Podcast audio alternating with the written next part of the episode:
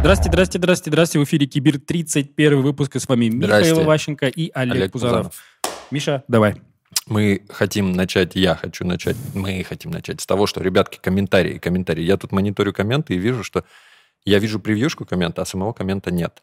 Иногда я думаю, что вы их сами удаляете, а потом выясняется, что если вы добавляете ссылочку какую-то в комментарий, YouTube ее не пропускает, все, этому комменту хана. Поэтому, если видите, что ваш коммент не опубликован, скорее всего, да не скорее всего, это вы либо сами его удалили, либо YouTube его удалил. Мы комменты не трем, поэтому если мы трем, что-то... Мы трем только спамовые комменты, откровенно ну, да, спамовые. Откровенно а спам. Если вы там нас хуесосите, то мы это не хотим вытирать. Нам, наоборот, хочется какого-то махача, расчлененки, там, посылов нахер, поэтому... Пишите, если, как если, есть. Если хотите нас там, это самое, поугнетать, угнетайте без ссылок в комментах, тогда да. будет норм. Да, да. Вот. А тема сегодняшнего выпуска – догфудинг и полишинг. Да, я догфудинг и полишинг. Расскажу кратко, что я знаю о догфудинге, начнем с него, а потом Олег расскажет более развернуто. Догфудинг – это практики, которые применяются в компаниях софтверных, где все участники команды пользуются тем продуктом, над которым работают. Причем не просто в тестовых целях, а вот прям заводят себе там аккаунты, пользуются им в плане, не знаю, там, будь это сервис доставки еды, они застав... доставляют доставку, частенько компании это... компенсируют, то есть они выделяют какие-то средства, например, на то, чтобы ты ездил именно на той службе такси, в которой работаешь и так далее. Угу. Я почему-то был уверен, что термин пошел из Facebook, а Олег перед выпуском мне сказал, хер там что, это, оказывается, Microsoft. И поэтому... В восьмидесятых годах придумали. В восьмидесятых годах там реклама была. Я вот почитал, что была реклама, в которой производитель собачьего корма говорил, что я вот на этот корм даю и своей собаке. И потом где-то в каком-то письме было упомянуто о том, что теперь мы тоже будем как... Да, давайте, давайте юзать собаки. Наши продукты тоже. Все. В общем, догфудинг производная от кушать еду своей собаки. И если переложить на разработку, то пользоваться продуктом, который разрабатываете. Да. И второй термин? Полишинг. Полишинг. Ну, в переводе на... Русский язык – это полировка, оттачивание, наверное, там какая-то... Да, или поляцкий, польский. Полиш, полишинг. Польский, полишинг. Польский, польская полировка. Польскирование какое-нибудь. Ну да, это приведение продукта в идеальное, может быть, максимально приближенное к идеалу, да, блестящее состояние, когда вот придраться вообще не к чему. Все, наверное, такие, да, да, нам бы так. Все вынуждены быстро-быстро-быстро ебашить, релизить продукты, которые тяп-ляп. Почему? В эпоху эм ви пи-шек. Да-да-да. Почему решили про эти два термина поговорить? Потому что, как выяснилось, не все про них знакомы. Про догфудинг, может быть, кто-то где-то когда-то, когда-то слышал, а вот про полишинг очень мало людей. Поэтому, собственно, про это и поговорим. Да, для меня вот полишинг будет новой темой, потому что я, я представлял себе это просто как, ну, что-то, когда ты такой, ну да, надо сделать все хорошо, а это, как целый процесс, я так понимаю. Ну вот. Давай, догфудинг, мы что-нибудь еще про него расскажем или сразу... Не, давай расскажи какие-нибудь детали, короче, тонкости. В чем, в чем вообще смысл догфудинга и почему надо пользоваться своим продуктом и решать свои задачи через, через этот продукт? Это очень классно фокусирует команду на том, что реально важно, фокусирует на том, что реально не работает. Если вы не можете замкнуть бизнес-процесс продуктом, который напилили, и вы сами это делаете, то есть вы не просто тестируете, а вы прям, у вас, у вас реально какая-то часть вашей деятельности завязана на этот продукт. Это важно делать, потому что вы становитесь реальными пользователями вашего продукта. То есть э, все, что вы делаете, вы пишете код, код идет на продакшн, все это билдится, появляется какое-то приложение, веб-апка, либо какой-то сервис, mm-hmm. и этим сервисом пользуются юзера. Как вообще понять, что они испытывают? Ну, один из способов – это смотреть аналитику, логи и там, какие-то метрики собирать. А как еще понять? Быть этими пользователями. То есть вы реально становитесь настоящим юзером и пользуетесь этим продуктом не как тестер, а как really, really user. Вот. Поэтому, если, допустим, вы пилите сервис заказа такси, просто бросьте все другие службы и ездите на этом такси. Если вы пилите сервис доставки еды, как Миша говорил, бросьте все вот эти вот э, другие сервисы и заказывайте через этот сервис, страдайте, чувствуете, как там все хреново бажит, оно не работает, падает, как там курьер какой-то черт на самом деле, а должен быть не черт. В общем, очень много, очень, очень, очень много будет у вас интересных кейсов, когда вы на планирование придете к вашему продукт-оунеру и будете боро- бороться за какой-то функционал. Это очень важно. Вы будете понимать, почему продукты орут. Вы будете осознавать, почему стейкхолдеры и инвесторы рвут себе волосы, потому что вы побыли этим юзером, и вы им становитесь каждый день, и вы просто испытываете те же самые эмоции, что позволяет вам фокусироваться на качестве. В общем, догфудинг, а дальше и полишинг — это те две концепции, которые сфокусированы именно на конечного пользователя. То есть не на функционал, не на какие-то там э, штуки, связанные под функционалом или над функционалом. Нет, это все непосредственно касается юзер-экспириенса, и это очень важно, если вы пилите продукт, которым пользуются юзера. Дай докину. Давай. Я вот сейчас понял, во-первых, да, по поводу того, что я неоднократно занимался догфудингом, ну, занимался больше как-то интуитивно, давно, много лет назад. Например, тот же сервис доставки еды, и я возил еду, я был курьером, и я развозил еду, я понимал, где какие трудности, в чем проблемы, как mm-hmm. и чего, и как. Второй момент. Э, такси тоже пользовался, тоже там с таксистами общался по пути, разговаривал с ними. Ну, я, я больше такой продакт...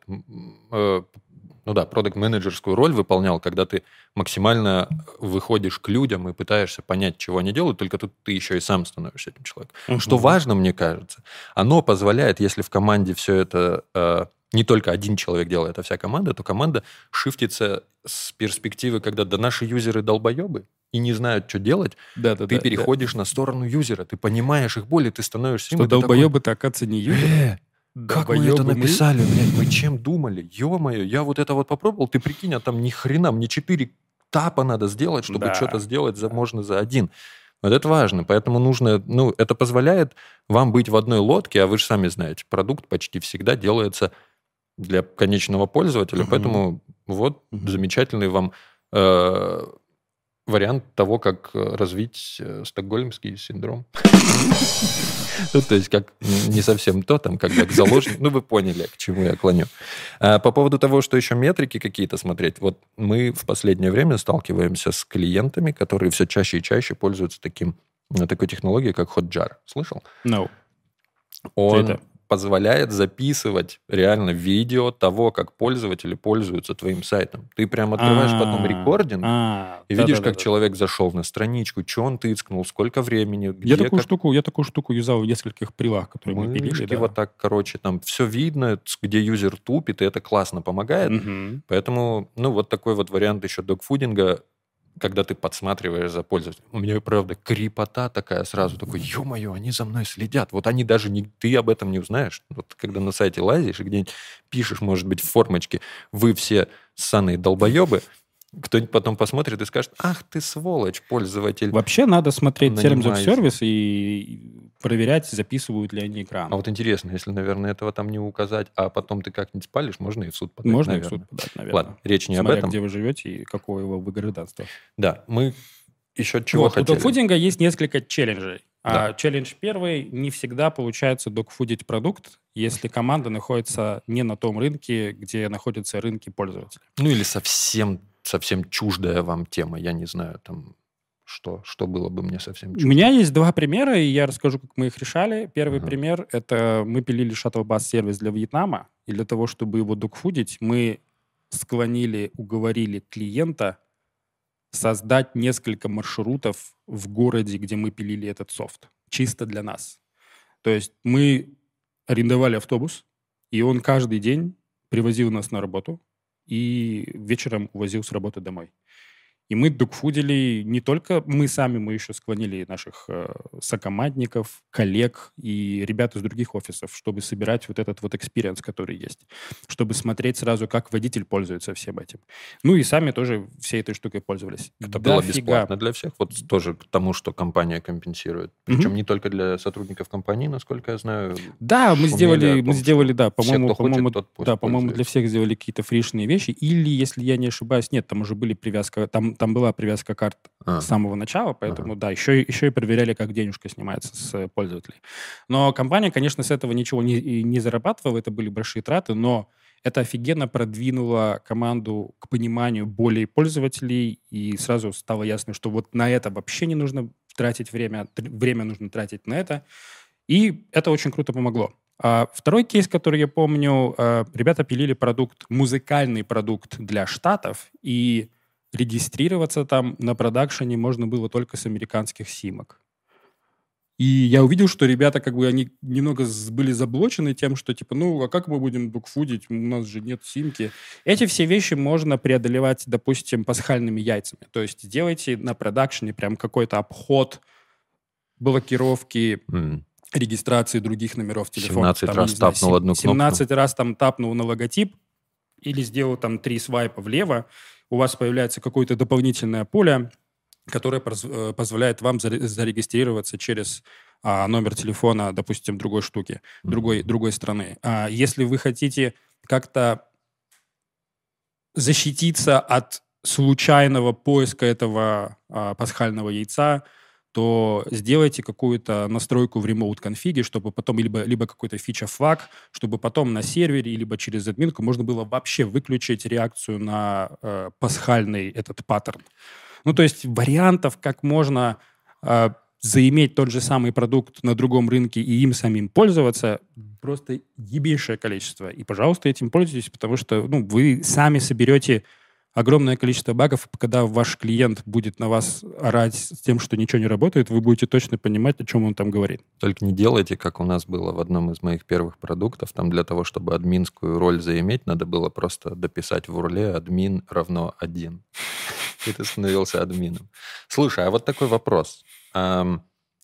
Можно ли считать догфудингом, когда ты пользуешься приложением, ну, к примеру, приложением, но, но не проходишь весь путь? То есть ты его браузишь, постоянно браузишь во всяких разных браузерах. Не знаю, там, например, у тебя выдалась минутка, ты достал телефон. А что, если я вот так? А возьму так? О, херовый интернет. Потыщу, как при плохом интернете работает. То есть это... Это больше тестинг или докфудинг? Вот, кстати, докфудинг — это тестирование прежде всего, или это все-таки чего-то еще? Это юзание. Это юзание. Тестирование, вот, видишь, когда, когда ты тестишь, ты все равно подходишь э, со, стороны, со стороны сломать, да, со стороны проверить. Ты тестишь, зная, какой там функционал уже есть. Когда ты докфудишь, у тебя... Шапочка юзера. Шапочка юзера, особенно если у тебя проект из разряда онлайн to офлайн. То есть тебе нужно что-то делать в офлайне mm. для того, чтобы это работало. То есть не чистый стопроцентный онлайновый продукт. То есть ты же, получается, в поле находишься, то есть ты там где-то на улице, то есть ты с херовым интернетом, ты там mm-hmm. в метро, ты в туннеле или еще где-нибудь. То есть ты собираешь этот ground experience, тебе нужно решить свою задачу быстро, эффективно, и чтобы тебе при этом было внутри приятно. Mm-hmm. Вот. Mm-hmm. Когда ты тестишь, ты тестишь вот так. Типа, ненавижу, сломать, сломать. Так вот. Нет, юзеры же так не делают. Ну, наверное, делают некоторые, но юзеры что? Им нужно, им нужно побыстрее решить свою потребность. Угу. Вот. Это очень важно. Это очень важно испытывать, что потребность решается, тогда вы будете уверены в том, что, ну, слушайте, ребят, по-моему, приложение клевое. По-моему, я даже не хочу пользоваться конкурентами, потому что, блин, они, у них реально криво. У нас намного пиздача. Давай, перед тем, как мы перейдем к тому, что не хотят пользоваться клиентами, вот мы сейчас с Олегом озвучили несколько вариантов того, как мы догфудили сами. А расскажите в комментариях, пожалуйста, примеры вашего догфудинга. Вот я еще один докину. Мы когда писали э, приложение для навигатора для таксистов, мы катались по городу с э, разработчиком. Я сидел за рулем, он сидел рядом с лэптопом, и мы там... координаты, вот это вот все было достаточно забавно. Давайте в комменты. А теперь перейдем еще к одному челленджу. Он... Челленджу догфудинга. Догфудинга, который называется... Я аббревиатуру написал, забыл, как она расшифровывается.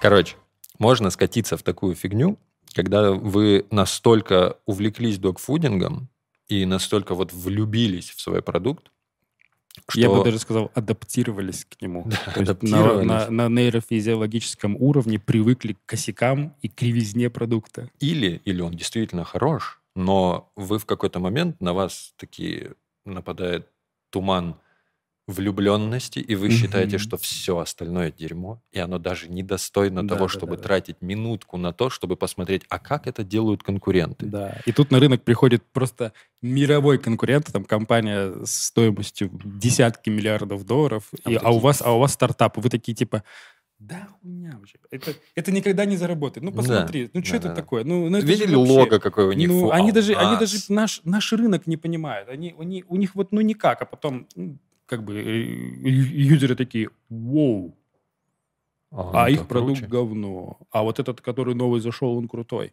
Это реальная ловушка догфудинга. И очень важно, помимо того, что вы догфудите свой продукт, нужно еще юзать продукты конкурентов и смотреть, Research как их. Они... решают те или иные задачи. Особенно это лучше всего делать тем, кто не программирует, потому что те, кто программирует, у них есть как бы... Как это сказать? Предвзятость? Нет? Не, не предвзятость, я это называю пожениться на, на своем коде. Married on your code. То есть ты настолько четко вот, вот понимаешь, как там внутри оно из говна и палок все реализовано, что когда тебе даже приходит мысль о том, чтобы переделать флоу, ты такой... No, no, no, no, no, no, не трогай, не трогай, не трогай, не надо, не надо, вообще, вообще туда не смотрите. А, допустим, продакт или тестер, а, или стейкхолдер, ну, такой, типа, слушайте, да у нас флоу реально кривой, давайте переделаем. И вот, и с этой, с этой точки зрения, конечно, догфудить продакт там намного проще, чтобы принимать решения, заимствовать что-то от конкурентов, потому что там нет никакого сопротивления и байса. Ну да, и ты не можешь полноценно поресерчить, э, ты не можешь... полноценно дать оценку своему продукту, пусть даже субъективную, если ты перестал пользоваться другими продуктами. Поэтому mm-hmm. всегда должны у тебя в условном телефоне стоять еще спиток, а то и больше э, приложений конкурентов для того, чтобы ты смотрел, ага, обновилось, чего да. они там запихали, а, сволочи, да. быстрее, чем да. мы. Не надо делать так, что мы замечательные, у нас корона, все остальные идиоты, да. потому что не успеете глазом моргнуть, как вы останетесь где-нибудь в... Да.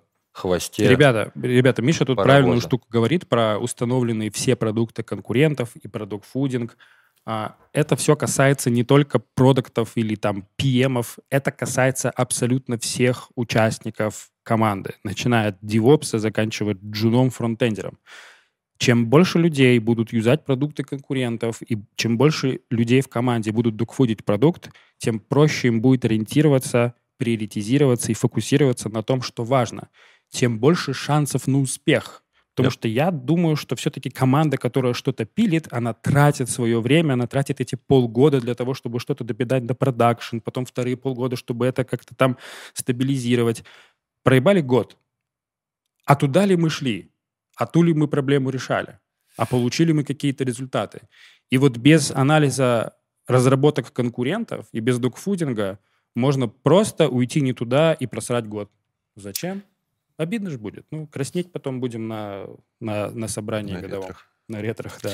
Так, я добавлю один маленький комментик о том, что догфудинг позволяет вам действительно полюбить свой продукт, над которым вы работаете. Uh-huh. А, я помню тоже какое-то время назад, я понял, что, наверное, одно из самых ценных и важных качеств, одно из, а, несомненно, в команде, в кон- каком-то индивидууме конкретном, это...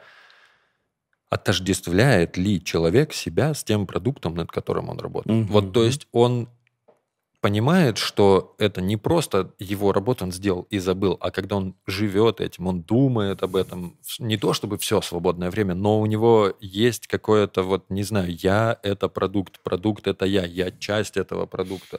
Это супер клевая драйвовая, драйвит э, штука, м- мотивирует. Не продакт-оунера, а продакт-сектант. Типа такого, типа такого. То есть у нас не команда, у нас секта. Продакт-оунер, он вот здесь вот фишка-то в чем? Если ты много догфудишь и относишься к продукту как к тому, за что тебе никогда не должно быть стыдно, mm-hmm. и ты должен быть э, свободно открыт к тому, чтобы на тусовке сказать, это я писал. Да. Или там, это да. вот моя команда писала. Да, все такие, вау, а я тоже этим пользуюсь. Слушайте, вот вчера вышло обновление, вот вы как будто бы знали, что вот так вот нужно сделать. Ну, конечно, я, блядь, этим пользуюсь, меня самого заебало.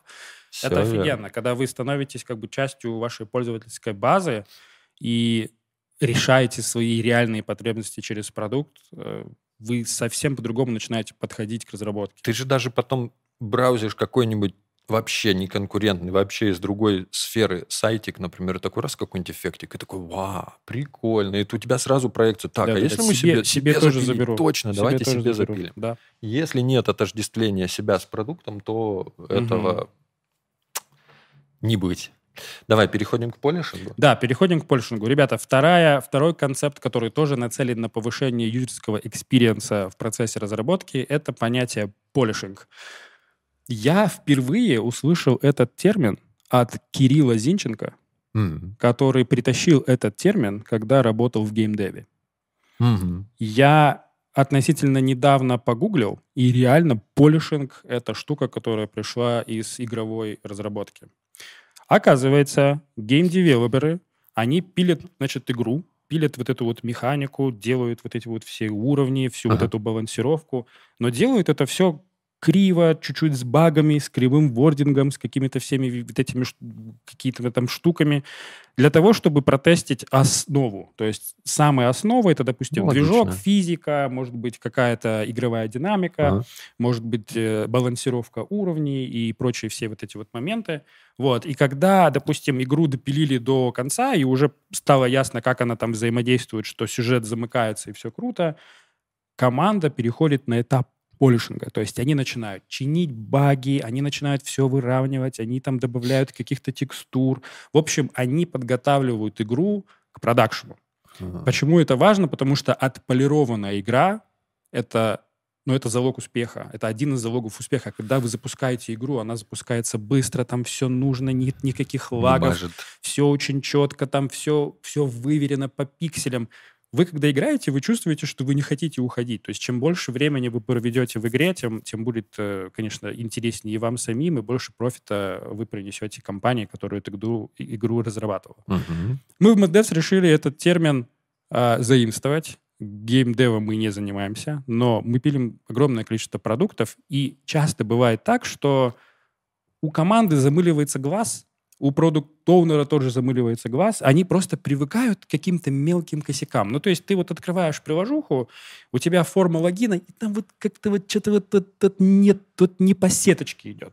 Или, допустим, ты переходишь на какую-то страницу, и у тебя вместо э, какого-то быстрого перехода есть какой-то небольшой лаг, или ты назад нажимаешь, то что же есть. Ага. Или, допустим, ты читаешь этот вординг и понимаешь, что, блин, слишком много переписать. букв, можно же переписать, это же всего лишь одно слово. И ты как бы создаешь Прикольно. эти тикеты, пина, пихаешь их в бэклог, и как-то вот непонятно, доходят они в спринт, Слушай, не доходят они в спринт, а будет их кто-то брать или, или не будет их кто-то брать. А я как менеджер, сори, перебил, я как менеджер на это еще смотрю так, что я создаю вот такие мелкие задачи, но сам отдаю себе отчет в том, что ну, пока мы их делать не будем, да, у нас же пока да. основной функционал не готов. И я правильно понимаю, полишинг, именно вот применение его как как этапа именно да, разработки, да, он позволяет да. тебе раньше обнаружить, сфокусироваться на важном в первую очередь и обнаружить какие-то явные косяки до того, как ты угрохал кучу времени на то, чтобы править вординги. Плюс не замыливается глаз. Нет, ну, я, думаю, я думаю, что... Я, думаю, что, э, я, сейчас, я сейчас к этому приду. Ага, да. Я сейчас и, как бы, э, объясню проблему, то, что мы все это видим, мы создаем на это задачи, но у нас никогда нет времени до них прийти, потому что ну, они же какие-то неприоритетные. Всегда да, есть что-то да, очень да, важное. Да. Там пришел бизнес, говорит, мы подписали контракт со, со Starbucks, срочно пилим интеграцию. Все такие, блин, у нас такая прила кривая, да пофиг на кривую прилу, если мы сейчас не допилим, это к следующей пятнице Starbucks подпишет контракт с нашим конкурентом. Мы такие, блин, ладно, окей. Так вот, есть идея делать прям полишинг-спринты. То есть спринт нацелен на полишинг. У вас, кстати, ваш продукт может быть уже в продакшене. Или вы еще не дошли до продакшена. Это не важно. Просто в какой-то момент у вас есть... У нас есть такое понятие, как бы спринт, посвященный техдолгу, спринт, посвященный багфиксу, спринт, посвященный стабилизации. Про юзера забываем, ребят. Про юзера. Он смотрит на этот интерфейс. Он испытывает этот рейдж, когда там что-то криво, медленно, косо, нелогично. То есть, возможно, пользователь горит больше от того, что у вас кноп, в кнопке э, текст не отцентрован по Абсолютно. горизонтали больше, чем Абсолютно. от того, что эта кнопка по, после нажатия пять минут отрабатывает. Да, причем, причем э, юзер, он же может гореть неосознанно, он просто чувствует, что вот там не по сеточке, что как-то все выровнено, есть какие-то лаги, и он просто начинает, типа... Да это приложение херня. Почему? Да я не знаю. Просто вот оно... Бесит. Сразу чувствуется... Сука, вот, бесит. Вот, вот, вот местные какие-то делали, которые вот руки-крюки, глаза-яйца, голова-жопа. И и все такие. И, и потом ретеншн э, становится меньше, эл ти ви тоже падает. Вернуть так вот, пользователя всегда так сложнее. Вот, когда вся команда в течение, допустим, недели или двух сосредотачивается только на полишинге, у вас уникальный шанс повысить качество продукта настолько, что вы просто офигеете. Эффорт разработческий небольшой, потому что вот эти все мелкие вещи, их скучно делать, но как только вы это выкатите, вы офигеете от того, как юзеру будет приятно этим пользоваться. То, что у вас после сплэша, допустим, в приложении не нужно ждать двадцать секунд, пока что-то загрузится, что-то все там что-то загрузится быстрее. Либо, либо идут какие-то старые либо баги, раз анимацию которые, просто какую-то которые, которые, которые всех бесят. Да. Вот. И э, очень важно, мы что заметили, когда начали тестировать вот эту вот идею полишинг-спринтов, мы заметили, что выгодно делать полишинг-сессии до начала работы над бэклогом.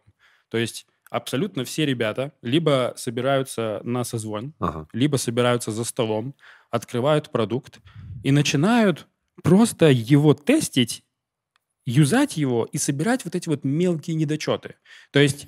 То есть нет не, не идей, заглядывая в бэклог. Не заглядывая в бэклог. Нет идей переписать весь флоу, угу. нет идей там что-то там грам... очень сильно поменять. Нет, мы как будто бы полируем. То есть слово полишинг от полировки. То есть мы берем наждачку и просто полируем стол. Мы не, мы не будем менять древесину на столе, мы не будем его распиливать, если вдруг поняли, что он слишком длинный. Нет, мы просто делаем его гладеньким, аккуратненьким и без заусенчиков. Вы офигеете, как, как много всего замечают ребята. Потому что вот то, что не видите вы сами, видят другие люди. Поэтому очень важно, чтобы бэклог для полишинга наполняла вся команда, ребят. То есть не только кто-то mm-hmm. один, там, один продукт-оунер или один тестер, или один разраб, который больше всего упарывается в, по визуалу или по экспириенсу. Нет. Собираются все и начинают фигачить. И выясняется, что э, вот, вот этот человек, там какой-то DevOps, он пользуется продуктом и говорит кейс, который никому не был вообще виден. Но по статистике этот кейс э, появляется очень часто. И выясняется, что в этом кейсе есть какой-то баг, который чинится за пять минут, но, блин, он есть. И вы собираете этот бэклог там, из какого-то количества задач, начинаете их полишить. Приходят юзер-интерфейсники, приходят дизайнеры, которые помогают какие-то вещи там, э, вам, то, вам тоже помочь за, за, запихать в новый интерфейс или mm-hmm. в новый экспириенс. И вуаля! Вы выкатываете продукт, и пользователь его получает. Он, возможно, не замечает каких-то явных изменений, но какого-то фига ему становится чуть приятнее, приятнее пользоваться вашим продуктом, потому что он отполирован.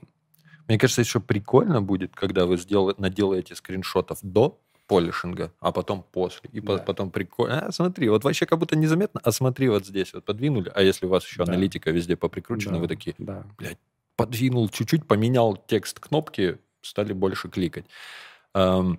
Еще можно на полишинг-спринт добавлять какого-нибудь э, очень активного пользователя. О, это же вообще в крупных компаниях для этого используют фокус-группы, когда загоняют uh-huh, толпу uh-huh. людей, которые, например, вообще им никогда не пользовались, садятся и начинают делать, и человек записывает там какие-то впечатления людей uh-huh. и так далее.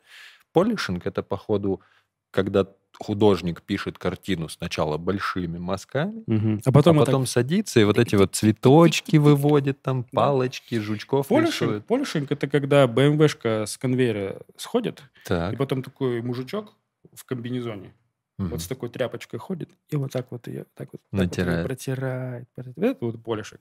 Ну, получается... Но, но полишинг, то, полишинг это да. вот на базар идешь, там вот такой вот а. тетка стоит, яблоки продает, да, да, и она берет каждое яблоко. Вот так вот. И оно такое блестящее, красивое, она еще глицеринчик-то берет, капнет, потом еще растет, оно прям блестит. И ты такой типа, о, покупаю, хочу, хочу, хочу. Да. Хотя рядом ну, яблоки вкуснее, но не натертые, вы их не возьмете уже. Да, то есть у вас может быть идеально отполированный продукт с говнокодом внутри, но это то, что привлекает пользователей по первой части. То есть что-то внутри можно потом переделать, но если у вас не отполированный продукт, но под капотом все идеально, ребят, вы потеряете пользователя. Почему не внедрять полишинг сразу вот с самого начала в работу, чтобы всегда все задрачивать? Я вижу в этом только вот тот плюс, который я озвучил. Муха. Муха. Озвучил. Это то, что он позволяет фокусироваться на фундаментальных вещах и по мере э, работы больше об, об, обращать внимание на какие-то явные баги, а потом заниматься уже вот полировкой. Естественно, тебе важно полировать, когда ты уже четко протестил флоу. Ага. Тебе важно полировать, когда ты написал какой-то каркас. Тебе важно полировать, когда ты вот этот вот кривой флоу вашего продукта выкатил на early адоптеров или на фокус-группу, и она такая, типа, в принципе, да, проблему решает. Да, криво, косо, там вот здесь рыба какая-то написана, ага. тут какой-то баг, но в целом жить можно. И ты понимаешь, что ты замыкаешь флоу и решил бизнес-задачу. Ага. Просто ты решил, это грязновато. Ты как будто бы грязный пришел на свадьбу. Ну вот, это, получается, вот. позволяет тебе... А быстрее потом... показать продукт, который да, уже работает, да, да, сказать, да. не обращайте внимания на визуальные составляющие, мы ими да, займемся позднее, да, а вот сейчас мы будем абсолютно. делать вот так. Да, окей, поэтому, когда я, когда я вижу, что начинают полишить и вылизывать экраны слишком рано, слишком рано ну, в этом нет смысла, потому что, ребята, они все переделаются. То есть они попадут в руки к юзерам, выяснится, что они не понимают, что там вообще надо делать.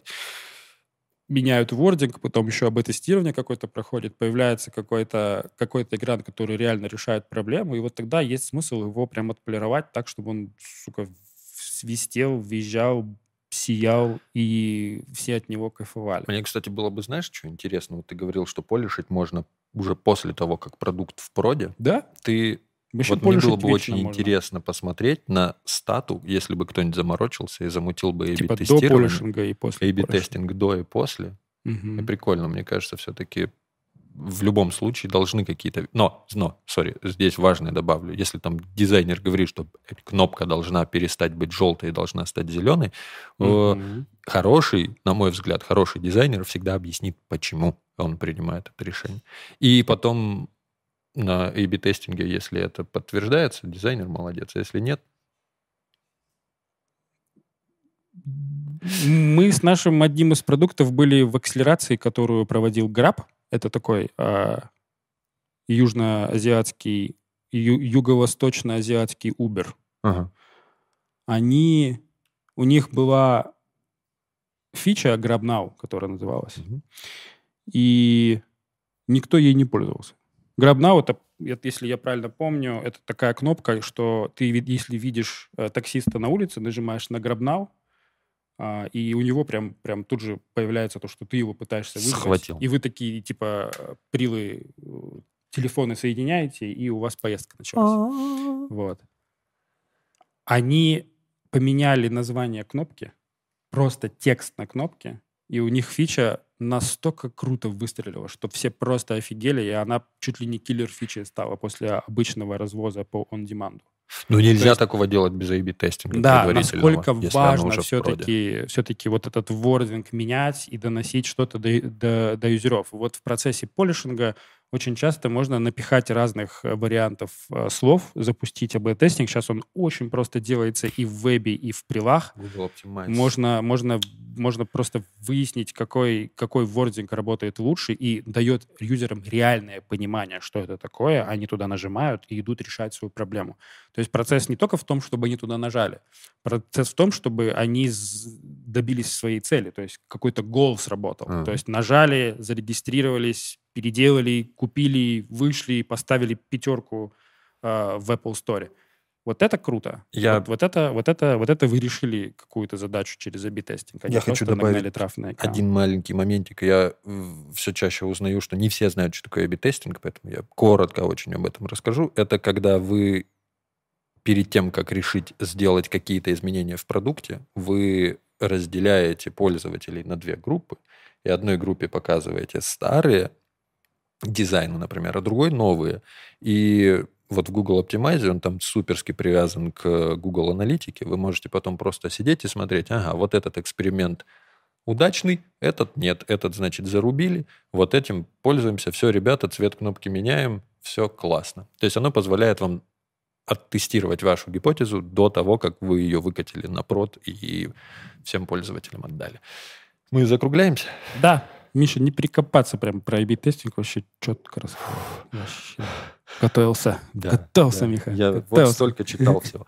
Ладно, спасибо всем большое. Да, ребята, не забывайте про пользователей. Не забывайте, что пользователей сейчас очень много. Они все ждут и жаждут хорошего качества. И они уже знают, какой продукт качественный. Это не десять-пятнадцать лет назад, когда любое могли пользоваться. Вы их уже не обманете вот этими кривыми поделиями. И они уже тут понюхали этого. Вот даже я. С Uber, с Яндексом и всеми остальными. Я себе, если какие-то приложения два одинаковых примерно по функционалу ставлю, я обычно оставлю тот, который посимпатичней, получше работает.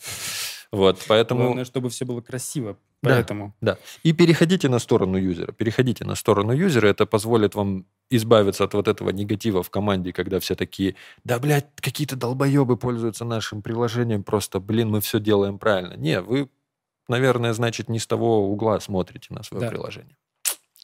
Ну все, пока-пока. Лайки, подписки, до свидания. До свидания. Пока подписки, шеры, лайки. Э, до свидания.